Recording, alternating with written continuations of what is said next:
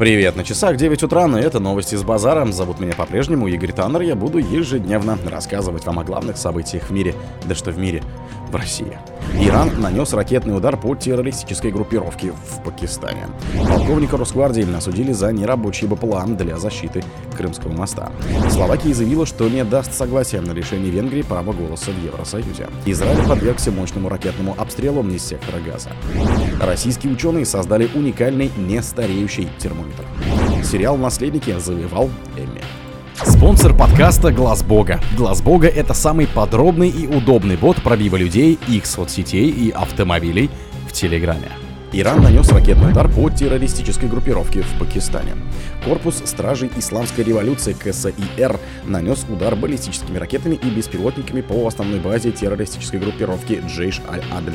Армия справедливости расположена в граничащей с Ираном пакистанской провинции Белуджистан, сообщило агентство Пресс ТВ.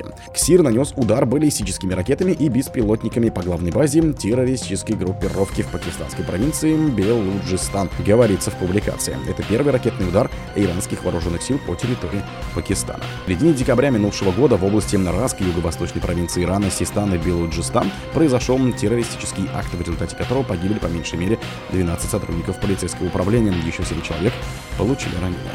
Полковника Росгвардии осудили за нерабочие БПЛА для защиты Крымского моста. Той западный окружной военный суд приговорил к колонии бывшего начальника отдела морского управления Росгвардии полковника Сергея Волкова по делу о закупке неисправных комплексов «Орел» БПЛА для защиты Крымского моста. Назначить Волкову Сергею Евгеньевичу наказание в виде шести лет колонии общего режима, огласил решение судья Андрей Плужников. Его признали виновным в превышении должностных полномочий с применением тяжких последствий. При этом прокурор просил назначить подсудимому 7 лет колонии общего режима, а также лишить звания полковника. Тем не менее, лишать государственных наград его не стали. Заявленный Росгвардии иск на 354,5 миллиона рублей, который вменяется Волкову в качестве ущерба, передали в гражданское производство. Обвиняемого задержали в марте прошлого года. По данным следствия, на заводе его предупреждали, что закупаемые комплексы беспилотников имеют усеченный функционал, поэтому они не могли выполнять задачи, поставленные перед Росгвардией, а именно выявлять дроны малого класса. Словакия заявила, что не даст согласия на лишение Венгрии права голоса в Евросоюзе.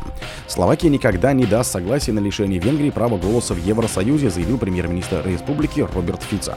Говорю ясно и четко, пока я буду главой правительства Словакии, я не соглашусь с нападками на страну за то, что она сражается за свой суверенитет и самостоятельность даже внутри Евросоюза. Еще раз, для лишения Венгрии какого-либо из прав необходимо согласие всех стран-членов ЕС, сказал политик на пресс-конференции с премьер-министром Венгрии Виктором Орбаном. Глава словацкого правительства напомнил, что в Брюсселе появились планы лишить Будапешт права голоса и других прав. По данным газеты Financial Times, некоторые европейские чиновники хотели бы возбудить процедуру наказания Венгрии по седьмой статье за нарушение верховенства закона, которая может привести к приостановке ее права голоса, чтобы повлиять на позицию Будапешта по выделению финансирования Украины. Израиль подвергся мощному ракетному обстрелу из сектора Газа. Южные районы Израиля подверглись массированному обстрелу из сектора Газа, сообщил 12 канал израильского телевидения. Всего выпущено порядка 50 ракет. На видео, распространенных в соцсетях, зафиксированы многочисленные перехваты снарядов израильской системы ПРО «Железный купол». Портал УНЕТ сообщил о прямом попадании ракеты в здание магазина в городе Нитивод. Данных о жертвах и пострадавших нет. Сегодня армия обороны Израиля Цахал сообщила о воздушной тревоге в населенных пунктах вблизи восточной границы с сектором Газа. Российские ученые создали уникальный нестареющий термометр.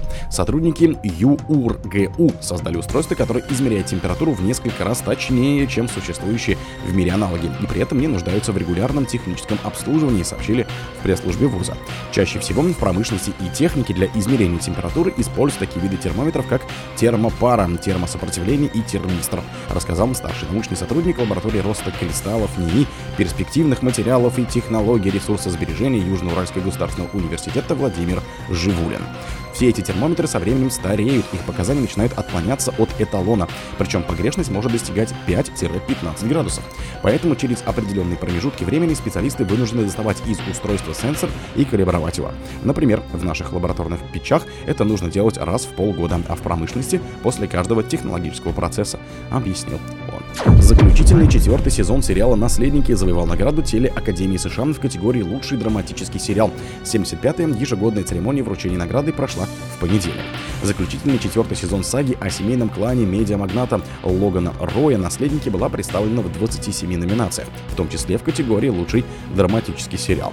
Конкуренцию им в этой номинации составили «Корона», «Лучше звоните Солу», «Андор», «Дом дракона», «Один из нас», «Белый лотос» и «Шершня». В категории комедийный сериал награды телеакадемии завоевал сериал «Медведь». Конкуренцию ему составлял номинированный в 21 категорию Тед Лассо, а также начальная школа Эбботон Барри и быть присяжным, удивительный миссис Мейзел, убийство в одном здании и Уэнсдей. О других событиях, но в это же время не пропустите. На микрофона был Игорь Таннер. Пока.